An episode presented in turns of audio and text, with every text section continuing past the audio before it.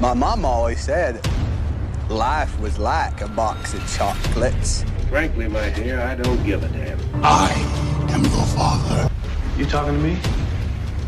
You talking to me? Who are you? You. No, not me, you. Yes, I am you. You one ugly motherfucker.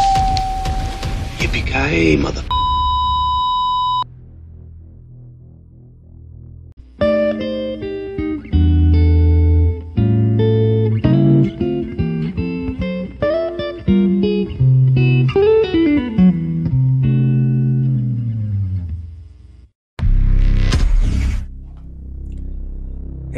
Hey.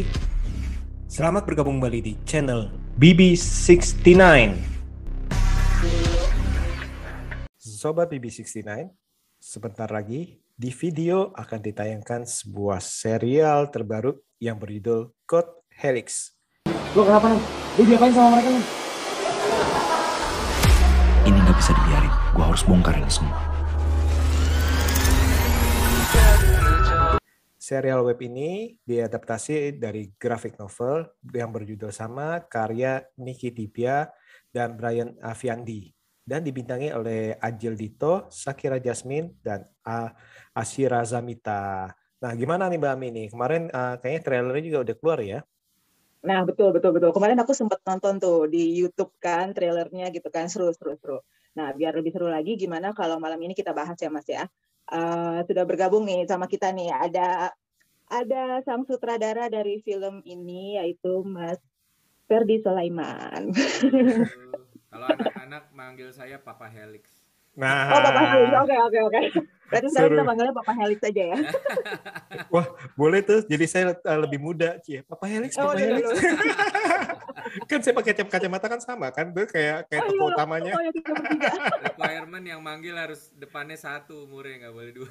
Oh gitu. Aduh. Wah, ini kita bukan umurnya udah udah depannya berapa ya? Jangan jangan jangan, jangan. itu rahasia rahasia. Oke, eh, Mas Ferdi, eh, boleh cerita sedikit gak kira-kira kok bisa eh, terlibat dalam eh, proyek Code Helix ini sih? Jadi awalnya itu em, dari dari eh, Niki dan teman-teman di Cosmic itu em, mereka IP-nya itu di di apa diambil oleh video.com dan Cinemark gitu dan mereka mau membuat live actionnya. Nah saya dan teman-teman dari Naira dan Lingkar Merah dan Otherlands itu dipanggil untuk memproduksi serial tersebut gitu. Jadi kita kerja bareng Cinemark eh, untuk memproduksi em, Code Helix. Nah awalnya sebenarnya saya itu terlibat eh, sebagai kreatif produser gitu kan karena saya juga suka anime terus saya juga eh, baca komiknya juga. Em, cuma waktu itu kayaknya em, apa namanya saya sempat lagi mau menyutradarai series lain yang dari eh, project saya. Terus sempat tertunda terus akhirnya ditawarin mau direct ini dulu nggak? Gitu. Wah mau gitu. Karena saya lihat eh, sangat-sangat menarik ya ininya apa eh, idenya eh, analoginya terus kedalaman karakter-karakternya itu nggak seperti apa ya high school romcom ini malah ini lebih high school thriller sebenarnya. Dan kebetulan karena saya jadi kreatif produser jadi saya memang sudah beberapa bulan sudah erat sama si project ini sendiri. Jadi pas ganti jadi sutradara tuh tinggal cuman melangkah celuk gitu doang gitu kan. Nggak usah baca lagi komiknya research lagi udah nggak usah gitu. Jadi sekaligus langsung nyemplung di short story developmentnya Oke, oke. Kan kalau kita tahu kan, kalau saya baca-baca kan ini diambil dari web komik ya, Mas ya. Ada kesulitan nggak atau ada ketakutan nggak nanti eh, fans-fansnya gimana nih dari fans-fans komik ini gitu kan? Biasanya kan agak agak ini ya, agak tricky gitu kan kalau diambil dari web Ricky dan kan. Rizky live action kan biasanya kan kadang-kadang kalau yang namanya live action wah penggemarnya pasti wah Iya, siap-siap betul. uh, siap-siap awas ya gimana mas Betul, betul, betul, betul. untungnya sih koridor saya dijagain sama yang punya ya oh Oh. oke Oke. Iya develop bareng Niki gitu kan Em, bener-bener dia terlibat langsung dan menulis eh, skenario nya gitu jadi em, apa pun yang kita come up di meja brainstorming itu penciptanya terlibat gitu kan ada ada Faza, ada Niki, ada teman-teman dari Cosmic. Jadi saya juga kalaupun misalnya ada ide yang tidak sesuai mereka pasti udah langsung uh, menyuarakan di saat kita uh, story summit gitu. Jadi um, saya malah enjoy kenapa? Karena mereka itu sangat-sangat rendah hati untuk uh, paham bahwa webtoon tidak sama dengan live action. Um, it's a different medium.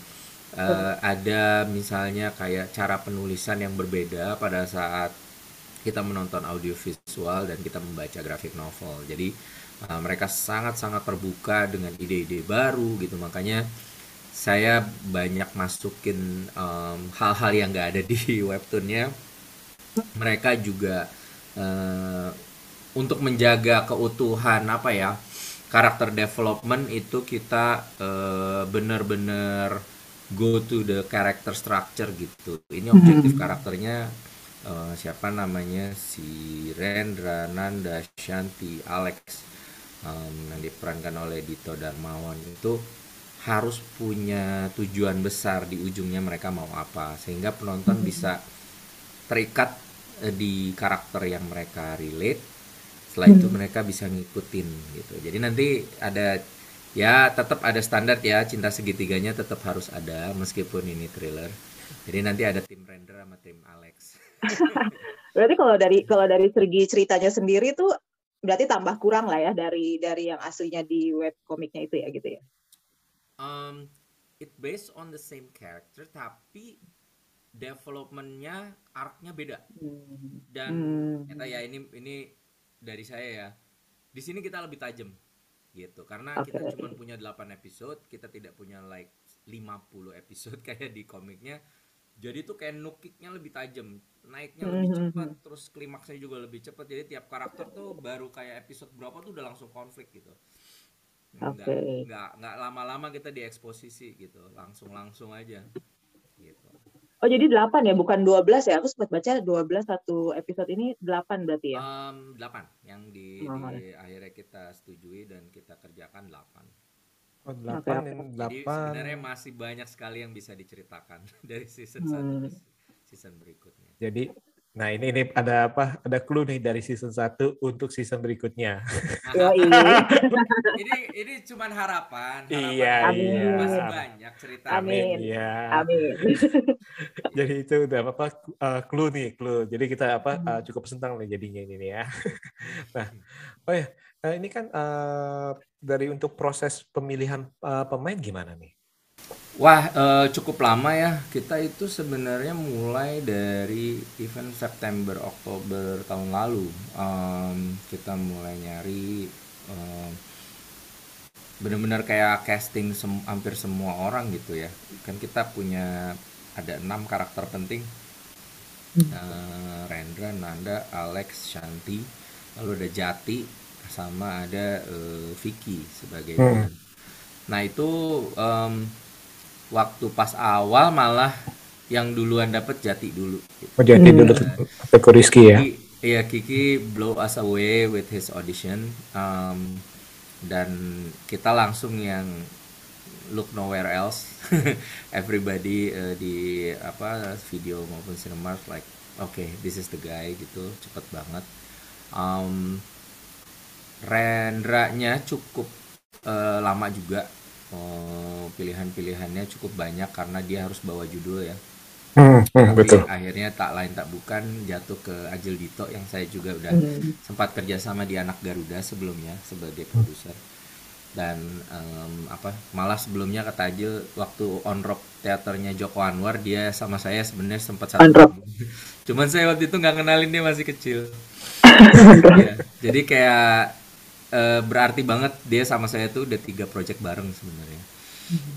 gitu. Terus untuk Shantinya juga uh, ada beberapa kandidat kuat dan uh, akhirnya Ashira blow us away with uh, her acting abilities um, dan like really really uh, fokus banget dia sama karakter di sini. Dia suka banget sama karakter Shanti. Nah yang cukup uh, terakhir uh, oh sebelumnya karakter Vicky itu sempet sempet copot pasang copot pasang tuh gitu. Karena em, apa namanya kita mau mau Vicky-nya seperti apa gitu. Apa kita mau plek-ketiplek komik atau kita memang mencari ensemble yang pas eh, untuk orang-orang yang lain yang sudah di lock gitu. Dan akhirnya Julian Jacobs itu audition tape-nya niat banget. Dia apa bener-bener eh, melakukannya itu kayak di set sesuai dari skripnya gitu dibantuin sama asistennya dan manajernya gitu seru banget ngelihatnya saya ada lihat dari situ aja yang wah nih anak Jatuh cinta. Iya gitu kan proaktif dan ini dan memang benar begitu udah syuting tuh always come up with new ideas dan selalu bawa sesuatu ke, ke set gitu. Nah Nanda adalah termasuk yang paling sulit eh, untuk di lock karena karakternya itu eh, kalau baca di webtoonnya tuh karakternya itu sangat-sangat karikatural dan sangat-sangat like over over the top gitu, Comical. gitu kan Komikal. untuk nyari seseorang yang memang honest seperti itu itu eh, nggak gampang dan em, apa namanya tanpa jadi terlihat dipaksakan gitu ya Em, cicilan dan segala macam gitu dan waktu itu sampai kita mengadakan screen test bareng Ajil Dito gitu karena Hmm. yang at the end of the day em, apa namanya Ketemunya ke sama karakter. barengan sama Hmm. Ajilnya nih gitu kan chemistry-nya gitu dan eh, Shakira waktu itu saya baru pertama kali kerja sama sama dia Em, itu ada satu exercise yang saya lakukan ke teman-teman yang screen test waktu itu adalah saya kasih 22 questions about the character. Terus mereka harus men- mengenalkan diri memperkenalkan diri sebagai karakter dengan jawaban 22 pertanyaan itu. Nah itu tiba-tiba like Nanda is transforming right before our eyes gitu. Dia langsung jadi gitu nandanya. Itu yang saya sama produser saya eh, Nadine waktu itu cuma lihat-lihatan kayaknya kita udah dapet nandanya kayak udah kayak gitu. Eh, she speak Korean fluently gitu yang Langsung suka klik ya? juga gitu kan kita cari yang kayak gitu. Nah terus karakter Alex juga menarik karena Alex di komiknya tuh memang diciptakan eh, vanilla banget gitu ya plain almost terlupakan gitu. Eh, so kita harus nyari eh, seseorang yang nggak menonjol gitu. Kalau kita nyari seseorang yang terlalu menonjol nggak jadi Alexnya gitu kan. Hmm. nah, Betul, saya di kelas acting saya waktu itu eh, Dito Darmawan pernah ngambil dan saya lihat wah ini anak potensi banget dan belum belum apa belum ada yang tahu nih gitu. Padahal dia main beberapa series bagus gitu kan kemampuannya dan sangat honest sangat pure gitu masih masih ini banget gitu. Ya udah saya present langsung semua suka gitu karena dapat Alexnya gitu dia nggak overwhelming dia nggak Hmm. take your focus out of yang lain Hmm, hmm. tapi sesuai porsi nanti kalau kalian lihat empat orang ini tuh kayak ih mereka kayak sahabatan bener ya maksudnya hierarkinya Saling ngisi jadi ya. Heeh, gitu dan itu terjadi di apa namanya di real life-nya pada saat kita lagi eh, syuting atau nggak syuting itu mereka hangout bareng dan jadi deket banget Itu kurang lebih syutingnya berapa lama tuh, Mas? jadi kira-kira kita Oh, prosesnya deh dari reading semua. Eh, kalau reading itu saya cuma punya dua minggu ya dua minggu lebih lah Oke. dua minggu waktu itu kan lagi pandemi ya Hmm, hmm. jadi workshop offline itu agak-agak sulit cuman saya karena disuruh acting coachin juga ya sudah lah ya gitu kan. Saya ketemuin mereka dua minggu lima sepuluh kali pertemuan apa gitu. Tapi habis itu kebanyakan online gitu karena begitu mulai banyak mulai berkerumun. Kan akhirnya kalau Hmm. total pemain Code Helix ini ada 35 orang ya supporting dan mainnya. Dan itu dari teman-teman komunitas juga dari acting school juga. Jadi eh, banyak wajah-wajah baru yang potensial banget deh nanti kalian nonton. Gitu. Oke, oke. Kita habis sebulan lebih lah kita syuting 35 hari bersama Oke, 35 hari jadi Iya. cu- cukup 15 hari pertama aja udah pada nangis-nangis aduh tinggal dua minggu lagi masih dua minggu kali gitu kan pisah aja Iya. si sang sutradara ngomong masih dua minggu kali, tapi pas pas akhirnya Ma- Mas Ferdi nih yang nangis paling kenceng kali. Nggak bercanda mas. saya, saya, saya cukup terharu dengan eh, rasa memiliki teman-teman cast crew terhadap eh, project ini sih mereka tuh kayak bener-bener apa ya wah pengen bikin ini jadi baik baik bagus dan keren gitu jadi eh, saya cukup terbantukan oleh mereka Oke. Nah kalau gitu nih kalau boleh cerita nih tantangan paling berat dalam eh, pemilihan ka- cast itu apa nih? Kalau tadi kan ya, ya paling berat apa nih? Paling berat sebenarnya gini em, karena saya juga udah berangkat dari pemain ya. Pemain itu menurut saya Hmm. bukan harus mirip. Visual appearance-nya itu sama komik tuh bukan cuma itu yang dikejar. Tapi eh, begitu dia hidup jadi manusia di tiga dimensi gitu yang benar-benar live action kita harus dapat esensi dari karakter yang kita baca. Oh iya nih Satya Nyawanya di ya. hadapan gue gitu. Oh Rendra hidup di hadapan gue gitu. Itu itu yang gue cari pada saat casting dan itu yang paling sulit. Karena kalau dibilang ih kan suka tuh apa sih wishlist wishlist gitu kan banyak tuh militan militan ininya kan. Ya memang kalau secara visual ya mirip. Tapi pada saat dia bersuara dan bergerak belum tentu gitu.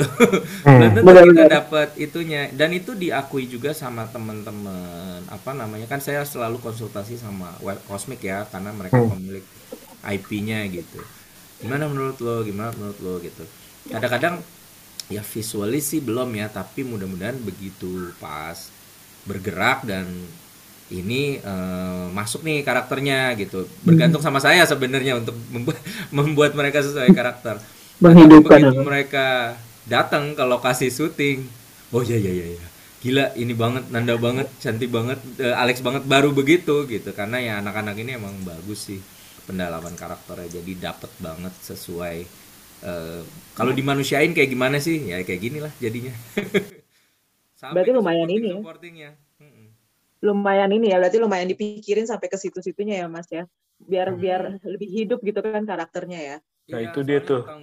besar Resikonya tinggi. fanatik lu pembaca. Kalau Helix tuh fanatik fanatik semuanya. Betul betul. Pembaca pembaca itu emang web webpad tuh web apa web comic tuh emang rata-rata fanatik gitu kan karena mereka emang emang suka dan menantikan gitu tiap episodenya gitu. Nah kalau kalau kita lihat nih dari pemain utama kan rata-rata penyanyi ya mas ya. Iya. dan dan dan dan aktris-aktris muda gitu. Ada yang seru gak tuh pengalamannya tuh bersama mereka tuh selama syuting? Oh, ada dong. Jadi em, kalian engeh nggak sih ada ada scoring di trailernya yang sangat familiar di kuping. ya langsung kita mikir Hmm. Mikir nih kalau lagi tanya gini langsung mikir. Gimana gimana? gimana? Jadi scoringnya itu pas yang awal itu kan kita pakai scoringnya Code Helix. Tapi Hmm. begitu di midpoint itu ada masuk eh, musik yang harusnya kalian familiar banget. Hmm. Coba. apa tuh coba kita lihat trailernya. Coba, coba. Tapi bukanya jangan-jangan kenceng-kenceng nanti apa kedengeran kedengeran. Membongkar privasi orang lain adalah perilaku yang melanggar hukum. Oh, Peter Pan ya? Yeay. Bukalah dulu topengmu. Yes. Yes, tapi kita remix supaya jadi something new, fresh buat anak muda. Hmm. Dan kebetulan karena cast saya semuanya penyanyi, jadi waktu itu saya cuma bercita-cita sih, saya mau remix lagu Topeng. Karena apa? Karena memang tema besar dari Code Helix itu kan unmasking ya, membuka Hmm. topeng orang-orang munafik gitu kan. Betul. Eh, wah keren banget nih, itu cita-cita anak kosmiknya juga penciptanya gitu kan, Niki dan yang kawan-kawan. Seru banget kali ya kalau kita punya scoring lagu Topeng gitu. Terus ya kita ajuin, kebetulan Cinemark punya hubungan baik dengan musika. eh, Shakira Jasmine actually di musika gitu kan, dikenal baik sama Noah dan sebagainya. Eh, dapat lagunya. Terus saya langsung bercita-cita lebih tinggi. keren kali ya kalau dinyanyiin sama empat orang Hmm. kan ada Dito penyanyi Kiki eh, Kobo Junior penyanyi satu dari Super Seven satu dari Kobo Junior ada Ashira penyanyi Syakira juga penyanyi Iya. ya udah akhirnya em, dapatlah lagu topeng yang di remix sesuai dengan helix genre dan dinyanyikan oleh empat orang tersebut itu yang Oh. nanti kalian denger di openingnya Wah, kayaknya nih Mas Ferdi nih cocok jadi uh, produser musik juga nih nanti. Menyatukan menjadi grup band baru nih kayaknya. Iya, ininya cita-citanya Black Eyed Peas di Black Eyed Peas gitu ya Oh iya, iya. betul betul betul. Seru seru seru. Terus ada pengalaman pengalaman seru apa lagi nih Mas? Kalau untuk uh, syuting kan ini kan uh, berbeda. Kita ngomong lah pasti eh, generasi kita ngomong kan berbeda sangat berbeda generasi kita ya sama para pemainnya ini. Uh, ada ini nggak ada dalam arti uh, pengalaman menarik ataupun istilahnya perlu apa perlu waktu untuk uh, adaptasi atau gimana nih? Enggak dong jiwa saya muda banget Iya kelihatan kok, kelihatan kok Mas. Ini ini pertanyaan jebakan doang sih Mas. Enggak sih, mereka tuh kenapa ya? Dari mulai saya workshop mereka aja, itu tuh kita udah ketawa-ketawa terus dan em, apa akhirnya kita menyatukan teman-teman dari berbagai eh, group of people dari misalnya kayak Ajil, Shakira, A- Ashira itu kan Kiki segala macam tuh udah Julian Jacobs tuh udah kayak eh, temenan sebelum event di project ini dan udah pernah satu project bareng. Um, terus abis itu saya bawa Dito Darmawan dari um, komunitas acting saya, terus ada uh, Ana Yasmin yang di Uni main juga, terus ada Alam J, ada pokoknya banyak dari teman-teman sekolah acting yang saya coba ajukan dan akhirnya masuk gitu. Terus dari teman-teman Cinemart juga, Cinemart kan sekarang punya kayak bintang acting Cinemart itu kan. Terus beberapa itu kita casting dan yang benar-benar cocok sama ini kita ajak juga. Jadi em, itu tuh kita udah jadi kayak satu keluarga gitu. Even kru saya juga Astrada saya masih muda-muda tuh kayak baru lulus IKJ kan 20-an. Terus eh, jadi yang yang ngerjain Code Helix semua berjiwa muda sih basically. Sama aja. Ya, harus dong ya. Bercanda-bercandanya juga geblek-gebleknya sama aja. Saya dirayain ulang tahun sampai tiga hari berturut-turut tahu nggak? Jadi gara-gara ntar ya. Oh ya? Iya kan saya ulang tahun pas Maretnya, pas Maret kita syuting. Di hari pertama produser yang punya ide. Terus anak-anak nggak mau kalah besoknya Bikin lagi. lagi kue. gitu. Terus ada yang nggak syuting hari itu yang oh harus ada kue lagi besok itu dibawain lagi. Kayak pesta kawinan aja tiga Iya, hari. makanya jadi kayak serem gitu. Ini ini ada yang tiba-tiba happy birthday to you nggak lagi nggak nih pas lagi take? Karena gitu pas lagi take gitu. Pas lagi take tiba-tiba berhenti ada adegan tiba-tiba happy birthday. Iya. Untung bukan bukan pakai media film ya sekarang ya. Kalau pakai media film, aduh harus gunting boros. lagi. Iya makanya. Aduh, tapi ya anak-anak itu seru banget sih, seru banget sama mereka syuting sama mereka fun banget. Seru ya berarti ya. Jadi ikut-ikutan ikut-ikutan jiwanya mereka jadinya sama syuting ya. iya, saya umurnya berkurang dua bulan sama mereka. Oh alhamdulillah. Bukannya angka angka depannya berkurang dua digit, dua gitu. angka. Boleh, boleh, boleh, boleh, boleh. Mas, aku mau nanya deh, ada film atau serial nggak sih yang menginspirasi dalam pembuatan Code Helix ini, Mas? Hmm, kalau saya lihat sih si komiknya itu udah sangat inspirasional ya. Eh, salah satu yang kita lakukan yang signifikan adalah eh, memang ini kan sebenarnya Code Helix itu kayak 2015 2016 gitu kan. Eh, saya sempat juga lihat ada Control Z di Netflix Hmm. yang mirip-mirip anak sekolahan, hacker gitu, tapi Hmm, peran utamanya bukan hacker. Terus saya lihat juga em, apa clickbait yang benar-benar bercerita melalui pop up visual effect gitu kan. Em, tapi yang saya sangat menginspirasi saya adalah pada saat Rendra di webtoon pada saat dia ngehack itu dia kayak masuk ke dunianya sendiri kan ke dunia Hmm. pikirannya sendiri Betul. Instagramnya melayang-layang depan dia lah atau dia Hmm. duduk di postingan atau Itu gimana keren gitu tuh. kan dan eh, itu akhirnya bikin saya punya inspirasi bagaimana kalau di live action harus lebih keren dari ini. Karena kalau cuman kayak gitu kan kita udah nonton Minority Report dari 10 tahun yang lalu kan. Kalau Betul. betul betul. Betul. lihat Iron Man juga udah berapa tahun yang lalu gitu. Saya harus buat something yang baru gitu. Dan akhirnya saya terpikir untuk eh, membawa ini sih un- unintentionally untuk dikasih tahu eh atau di orang mau tahu apa enggak ya. Ini sih sebenarnya buat kita kita ngobrol aja asal idenya dari mana. Em, saya mau menggabungkan organik sama komputer gitu. Jadi bahwa meskipun Helix World itu sangat-sangat high tech dan seolah-olah dia masuk ke ke dunia virtual hacker, tapi saya mau ada tetap membuminya dengan organic feel-nya. Jadi kayak pada saat nanti Instagram itu itu dia kayak mendaki bukit gitu, kayak manjat gunung gitu. Nanti pada saat dia buka DM itu kayak air terjun gitu kan. Terus nanti Oh, serius? dia- Serius ya? Eh, iya serius ya. Keren serius dong. serius Enggak nih saya sampai sampai tercengang nih. Oh, serius. Eh, serius ya Mas. mumpung, mumpung kan terserah saya imajinasinya. Jadi iya betul betul kayak dia mau ngehack grup WhatsApp gitu kan banyak grup WhatsApp. Oh, kita Hmm. kayak ada aliran sungai yang bawahnya jurang gitu. Terus em, pada saat dia ngehack Twitter thread, Twitter thread kan panjang-panjang kan biasanya kan? Hmm. Hmm. Kayak di pohon apa di hutan pinus gitu yang tinggi-tinggi kayak gitu. Oh, yang tinggi gitu ya jadinya ya jadi Hmm. Jadi panjang keren ya Iya, jadi saya pikir ini belum pernah dilakukan sebelumnya.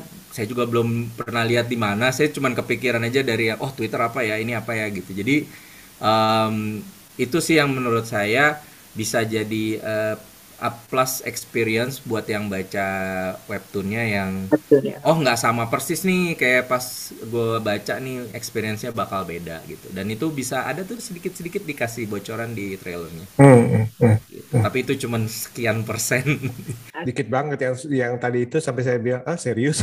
itu nggak ada tuh kan biar penyisirin Iya dong, harus nonton sampai habis dong. betul biar penyisirin Kalau kalau kayak gitu tuh eh, post pro-nya itu lumayan ribet kayak ya. Ah, sangat sangat. Karena gini ya, kalau perbandingan kita, saya juga sempat produser gitu kan, bikin film sekarang nih, Hmm. tayang tuh masih tahun depan, Hmm. benar nggak? Kalau kita syuting Betul. film durasi 2 jam atau 90 menit, itu antara syuting eh, persiapan syuting sama post production sama tayang itu biasanya ada waktu masih setahun. Hmm, hmm. Nah ini 8 episode 45 menit itu aja udah lebih dari materi 6 jam ya Betul, 90 kali 4 betul. Ya kan 90 kali 4 Hmm. Saya baru kelar syutingnya awal April Juni ini udah tayang gitu Ini ngebut dong ya Iya makanya itu kan cuman ada Mei Juni doang Kebayang kan Belum, belum kepotong libur ya. Nah itu dia mak maksudnya kepotong lebaran dan segala macam Hmm. Eh, dan memang ya bukan saya bunuh diri dengan treatmentnya ya gitu. Memang Code Helix itu full special effect dari 45 menit itu 80% itu tercover oleh visual effect gitu.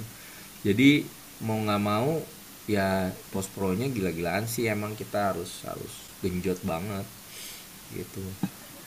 Itu di eh, dilakukan di dalam negeri pasti ya. Ya, Sama anak ah, maksudnya eh, sama eh, ya, orang kita ya. Ya, jadi kalau untuk VFX yang Helix World, jadi kita punya dua tim yang berbeda. Em, Teman-teman Cinemark itu em, mengerjakan yang pop up-nya gitu. Jadi gabungan antara ada teman-teman dari Subtube em, sama dari Cinemark itu mengerjakan untuk yang pop up pop up VFX yang storytellingnya melalui pop up gitu. Terus kalau yang untuk khusus Helix World-nya kita kerjasama sama Kebon Studio yang dari Jogja. Nah mereka sudah biasa banget eh, PH ini eh, untuk mengerjakan eh, visual effect visual effect yang keren-keren. Jadi waktu itu saya minta khusus untuk Helix World-nya mereka yang bikin gitu. berarti lumayan dong ya cost produksinya ya Iya kalau misalnya nggak dipecah gitu nggak selesai soalnya kan harus bagi-bagi tugas gitu dan ya mau nggak mau ada ada cost ekstra lah gitu kan. Hmm. mantap mantap Jadi sebenarnya nih dari dari Coach House ini apa sih Mas yang pengen diangkat gitu dan pengen disampaikan gitu kepada penonton? Argumen saya adalah gini, sebenarnya ini juga menjadi argumen untuk Rendra dan kawan-kawan ya. Kita itu sekarang hidup penuh topeng, nah, apalagi dengan sosial media. Itu kesannya kita bisa membuat topeng digital kita. Kita mau dilihat orang seperti apa, impressions apa yang kita mau uh, orang kenal tentang kita gitu. Um, dan bukan cuma akhirnya di digital pada saat kita di sekolah, di rumah atau di tempat kerja, kita seolah-olah harus mengenakan topeng itu supaya orang percaya bahwa itu topengnya real. Um, argumennya adalah apakah memang sekarang ini kita hidup perlu topeng? Atau sebenarnya kita harus melepaskan topeng itu? Gitu. Jadi mana mana yang em, benar gitu. Kalau dari Rendra karena dia hidup dari keluarga yang semuanya pakai topeng, dia mau buka semua orang topengnya. Sehingga nanti konfliknya adalah bagaimana dengan topeng dia sendiri atau topeng orang yang dia sayang. Pada saat dia buka, kalau dia nggak suka, maka dia akan berubah sama orang itu. Terus kalau dari Shanti yang oh orang perlu topeng, it's it's our own pri- privacy, itu hak kita untuk punya topeng. Kalau dari si Jati, em, orang justru menarik karena punya topeng. Topengnya itu yang harus diliput gitu kan. Kalau dari si Nanda, em, apa namanya, eh, topeng itu adalah salah satu cara untuk bisa punya apa ya kepercayaan diri atau dia bisa jadi seseorang yang lebih percaya diri daripada orang aslinya. Terus Ya, kalau biar bisa Alex, diterima. Alex malah orang yang nggak punya topeng, yang orangnya mau di mana aja dia tetap begitu gitu. Jadi eh, satu-satunya Apa adanya. usah yang nggak usah dibuka gitu karena emang udah seperti itu gitu.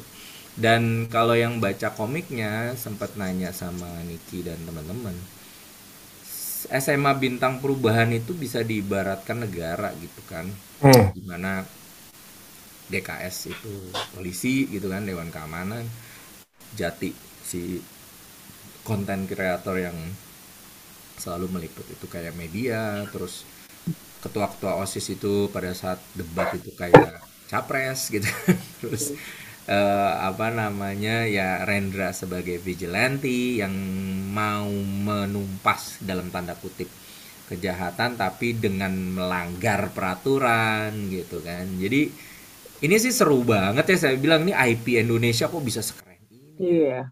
Hmm, hmm. jadi ya fun banget lah untuk dikerjakan karena pasti nanti jalan cerita dan karakternya akan beda dengan series lain. Hmm. Nah, ini saya nih eh, ada satu eh, satu kata yang cukup menarik nih, yakni topeng nih, Mas Mas Ferdi nih. Nah, ini nanya pendapat Mas Ferdi nih eh, mengenai topeng dengan personal branding. Gimana nih Hmm. hubungannya? Kalau Mas Mas eh, untuk saat ini kan orang-orang kan, oh personal branding itu sangat penting. Kita membangun dari med- media sosial segala macam segala macam. Nah, ini kalau dari Mas Ferdi sendiri ini memandang itu gimana? Sebenarnya ya kalau lihat dari pengalaman yang sudah terjadi pada saat orang itu true to herself or himself dan itu menjadi brand, Oh. hidupnya akan lebih nyaman karena dia tidak harus jadi orang lain. Pada saat dia for the sake of her or his brand, dia jadi orang lain, nanti satu saat dia akan jenuh Betul. dan dia akhirnya akan ketahuan lah misalnya atau terkuak topeng aslinya. Jadi mungkin pilihlah brand yang paling dekat dengan who you are supaya nggak jadi eh, dilema nanti di kemudian hari. Hmm, betul sih kalau kalau kita lihat nih eh, paling gampang di grup musik eh, boy band atau girl band pasti kan ada oh si liar, si manis, si si sporty kan berarti itu ya Mas ya. Kalau angkatan-angkatan 90 ya kita kan seangkatan nih Mas. Toto, Toto sekarang si sporty udah nggak sporty lagi badannya kan? Nah, Iya. itu. Ini buat apa dong branding? Iya, kan jadi di ini jadi beban malah. Hmm. Atau yang pas waktu itu eh, masuk ke salah satu apa klub cie terus pas udah udah menjelang dewasa jadi rebel cie harus merubah image yang sebenarnya itu bukan image-nya dia ya, itu sering itu. banget terjadi di bintang-bintang hmm, hmm, hmm. menarik menarik menarik nih. Oke. Nah mas eh, kira-kira dalam jangka waktu dekat nih ada proyek apa lagi nih eh, setelah Kota Helix nih? Nah kalau yang sudah boleh di bicarakan sih. Kalau gitu banyak nih. Kalau sudah boleh yang dibicarakan, jadi yang lainnya ini nih, oh, sorry yang ini nih kita nih masih banyak nih, tapi nanti. Oke. Okay. Oke, kalau yang udah preskon preskon aja ya. Iya. iya, iya. Jadi saya nggak salah kan. Nggak salah nanti nanti kena kena ini lagi SP kita. iya. Kalau kalau yang directing uh, ada Sky Full of Star, aka hmm. Referendum 99 itu saya lagi direct. Ini saya lagi kerjakan juga di Bali. Kita tinggal lima hari lagi. Uh, diperankan oleh Jordi Pranata sama Adis Tizara. Ada Om Tio juga di situ. Ada Om Willem Beavers, ada Widi um, ada rame lah pokoknya ada hmm. Tanta Ginting, Adul dan kawan-kawan. Wow. Terus um, kalau untuk serial saya lagi baru tayang tuh Angel di Vision Plus, tapi itu sebagai pemain nggak directing. Terus um, kemarin sih baru aja join satu produksi judulnya Anak Penangkap Hantu uh, dari bukunya Asma Nadia uh, kayak novel, isi grafik novel atau novel uh, disutradarai sama Jose Purnomo. Nah itu baru mau syuting tanggal 6 saya kebagiannya pertengahan Juni nanti baru syuting. Wah, lumayan ya. Lumayan juga ya. ya saya... bereret nih listnya. Ya enggak soalnya gini pas kemarin abis ngedirect terus kayak semua orang banyak kan nawarin direct daripada main. Saya sebenarnya yang eh jangan dong, saya juga masih mau main, bukan berarti saya berhenti main, saya juga masih mau acting. Gitu. Jadi jadi kalau misalnya disuruh ngedirect sama jadi aktornya enakan apa mas? Uh, saya nggak mau ngelepas dua-duanya sih. Directing has been uh, a long dreams of mine gitu kan dan uh, orang-orang mungkin berpikir bahwa oh saya uh, acting nurunin dari almarhum papa gitu kan. Tapi hmm. padahal yang papa turunin tuh ilmu nyutradarain, bukan ilmu acting. Malah oh, kalau okay. acting bergurunya sama guru yang beda gitu. Kalau papa kan dari teater populer, kalau saya dari hmm. Sakti Aktor Studio bareng uh, guru saya Eka, Eka Sitorus. Tapi kalau directing guru guru guru sutradara saya itu uh, almarhum papa. Dari awal dia udah cemplungin saya, bikin company profile auto 2000 lah, bikin ini, bikin itu. Jadi emang udah apa namanya udah diarahkan ke sana tuh um, sejak awal gitu. Karena apa apa kan awalnya juga berawal dari sutradara kan. Hmm. main sutradara akhirnya jadi nulis dan segala macam. Dan ya sebelum beliau meninggal juga uh, wishnya adalah itu be a director. So I'm manifesting his wish now Oke oke mantep mantep nih. Jadi istilahnya um, Ya memang sih kadang-kadang namanya passion ya. Dan nanti kan mungkin uh, Mas Ferdi ini passion apa untuk uh, ya untuk kedua-duanya. Jadi saya kalau dibilang mana lebih baik ya. Susah, ya, ya. juga ya. Nggak bisa pilih nggak bisa milih nggak bisa milih salah satu. Kalau bisa dua-duanya kenapa enggak oke. Nah kalau gitu nih uh, sebelum kita tutup nih Mas. Uh, kira-kira nih uh, apa pesan Mas Ferdi ini untuk uh, para penonton serial ini? Oke okay, um be ready for everything. Karena hmm. iya seriesnya tuh tikungan-tikungannya banyak banget. Uh, seru banget pada saat kita menulisnya juga gitu kan. Kita punya banyak karakter dan semua tuh bisa kayak ditarik benang merah yang kuat ya even karakter Julian Jacobs pun itu punya arc gitu. Um, itu yang saya suka dari series ini. Mungkin karena saya sebagai pemain saya juga nggak mau karakter itu dua hmm. dimensi gitu. Mereka tuh harus apa ya berpikir layaknya manusia pengambilan keputusannya itu harus jelas.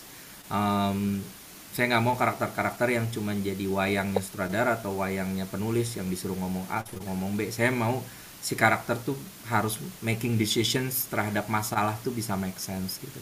Apa ketakutan terbesarnya apa goal terbesarnya dan dan itu yang saya lihat teman-teman uh, pemain ini buat fans-fansnya Ajil, Ashira, Kiki, Shakira dan uh, Julian dan Bito kalian akan puas banget ngelihat performance mereka yang apa ya effortless. Saya tuh ngeliat Hmm. mereka tuh effortless banget main tuh nggak kayak kerja bener-bener kayak hangout gitu jadi Kayak hari-hari gitu ya. iya kayak mereka karakternya itu udah masuk ke mereka terus mereka tinggal mainin gitu jadi Hmm. nggak kayak yang oh act, gue mau acting gitu bener-bener like waduh beneran ini deh enak banget deh Natural. natural Ya. Jadi eh, bisa dinikmati oleh siapa aja dong ya, nggak nggak cuma yang pembaca komiknya dong harusnya ya. dan bukan hanya yang suka Soalnya saya belum baca komiknya. Eh. Nggak maksudnya nggak nggak perlu baca eh, satu Hmm. nggak usah nggak usah harus membaca dulu. Kedua nggak harus yang suka teki-teki hacker-hacker gitu. Karena eh, apa kita cerita manusianya bukan hackingnya. Makanya dari pesannya dari Niki dan yang lain-lain juga ini bukan tentang hacking ya. Ini tentang bagaimana remaja zaman sekarang itu bersosialisasi dengan topeng-topeng mereka itu akhirnya gimana gitu. Kebetulan salah satunya jago hacking gitu aja sih. Ya. Jadi ini buat semua eh, penggemar jangan takut bahwa oh gue nggak ngerti gue gaptek nggak masalah ntar nangis juga ketawa juga nonton ini. Jadi mulai tanggal berapa mas? Eh, 15. 15 Juni ya. Hmm, 15. 15 Juni kita mulai tayang episode 1, 2, 3 Eh, dan itu semua cliffhangernya hmm menggiurkan. Jadi Wah, ini ini kayak kayak film-film film-film seri zaman dulu nih tipe jeng jeng jeng ya bisa aku bersambung. Iya iya. Gitu. oke oke oke. Ini menarik banget menarik nih. Apalagi eh, tadi itu eh, Mas Ferdi itu deh kasih tahu nih wah seolah-olah memanjat-manjat pohon soal ada aliran-aliran. Jujur dalam arti bikin saya penisiran nih dalam arti selain dalam arti selain kalau kita lihat kan wah ini kan juga kan eh, mungkin kan tadi tuh membuka ada istilah misteri-misteri thriller ya Hmm. benar ya terus habis itu apalagi kan berhubungan dengan remaja dan istilah permasalahan-permasalahan yang pasti ada yang kekinian Hmm. kita ngomong ya yang kekinian Betul, nih betul. dalam arti Eh, dan itu menurut saya sih cukup cukup keren dan dikemasnya ini justru ini saya takjub sih sampai saya bilang ah serius serius nah itu itu karena saya takjub sih dalam arti dari dari apa dari trailernya pun kita udah udah mikir wah ini ini mau dibawa ke fantasi apa nih dalam arti ya dalam arti Hmm. fantasi liar apa nih seorang Mas Ferdi karena Mumpung- kaget mumpung baru pertama kali masih belajar gila-gilannya dulu. Betul, betul. Pol-polan. Betul. Dan itu yang membuat pas eh, membuat saya nggak nggak konsentrasi terhadap musiknya. Jadi Mas Ferdi bilang, ayo ingat ya musiknya apa? Apa? Karena saya eh, pas nonton trailer itu saya eh, lagi liatin warnanya. Wah, ini warnanya keren juga nih. Terus habis itu adegannya, terus ada yang kayak kayak eh, Minority Report istilahnya kayak gitu. Ternyata ada yang lebih liar lagi nih katanya ini nanti katanya ya. Nah, eh, Betul. Wow, ini kayaknya sih emang ah, harus di apa harus dinantikan nih ya. Code Helix ya 15 Juni nih. Sebentar lagi kalau gitu nih ya, di hanya di video. Nah, Di hanya di video. video loh. Cie. Jadi biasanya itu kalau video itu kan ah, ah, episode 1 sampai 3 biasanya itu langsung di dirilis baik itu di video atau di YouTube-nya kalau nggak salah ya. vid- Video ya. Nah, jadi nanti kalian tonton aja tuh. Mas Ferdi, terima kasih banget nih dalam arti un- eh, untuk apa meluangkan waktu untuk bincang-bincang mengenai uh, serial terbaru Mas nih, uh, Code Helix nih. Semoga nih kita bisa bincang-bincang di lain waktu, tentunya dengan istilahnya uh, dengan proyek Mas selanjutnya nih. Betul. Ini dong, ada interview follow up dong setelah tayang dong. Oh, pasti, pasti, pasti. Oh, Pasti, oh, pasti, oke. pasti dong, pasti. Menawarkan Boleh, boleh, boleh. Boleh nih. Iya. Boleh dong. nih. Kalau apalagi Sekarang habis nonton episode 3 yang habis ini gimana ya apa ya kelanjutannya 5 episode terakhir gitu kan. boleh nih, Ci. Oh, ini Boleh, nantangin boleh nih. Boleh banget. Mas yang sibuk. Kalau ada waktu loh. ya iya iya iya iya tenang tenang tenang. Ah tapi ini benar-benar bikin penasaran sih apalagi ini waduh kalau udah udah dia bilang hati-hati cliffhangernya. Waduh siap-siap untuk sakau. Iya kalau kalau serial tuh ngeselinnya gitu ya, giliran udah lagi seru, ya udah oke, sabar dulu. untung nggak ada nggak ada apa nggak ada ah, nggak ada suara. Oh, apakah akan terjadi seperti ini ataukah ini tunggu saja di minggu depan Sembet channel Sembet TV. ya, betul. Kawan umur ya. Salah umur. saya nggak mau komen deh, nanti saya ketawa juga mas. saya ketawa aja deh. Ah, nggak apa saya ketawanya nggak ngerti itu. Daripada bohong saya komen, saya komen nanti ketahuan nih. Oh ini gi- di GT ini nggak mungkin satu, nggak mungkin dua nih, pasti lebih dari tiga nih. Empat ke atas. Empat ke Kalau Oh. Bener, saya nggak mau ngopen. Lirik, Itu lirik. kalau kayak gitu, kalau dia ngomong empat kata, saya belaga diem aja deh. Diam. Oke, Mas Ferdi, terima kasih banyak nih. Eh, terima kasih banyak untuk meluangkan waktu dan terima kasih banyak eh, untuk bincang-bincang yang cukup seru nih. Oke, para sobat TV69 jangan lupa untuk menonton Code Helix hanya di video ya. Jadi kalian tuh eh, tonton dan misalkan kalau yang ingin membaca eh, graphic novelnya silakan baca graphic novelnya. Bila yang tidak sempat membaca, nah itu eh, nanti katanya Mas Ferdi ini tenang aja masih bisa diikuti kok seperti itu dinikmati Langsung nonton aja. Langsung nonton 15 aja. Juni ya. 15 Juni episode 1 sampai 3 biasanya sih seperti itu kalau video. Oke, sekali lagi thank you banget nih. Uh, sampai jumpa di lain waktu. See you. Bye bye.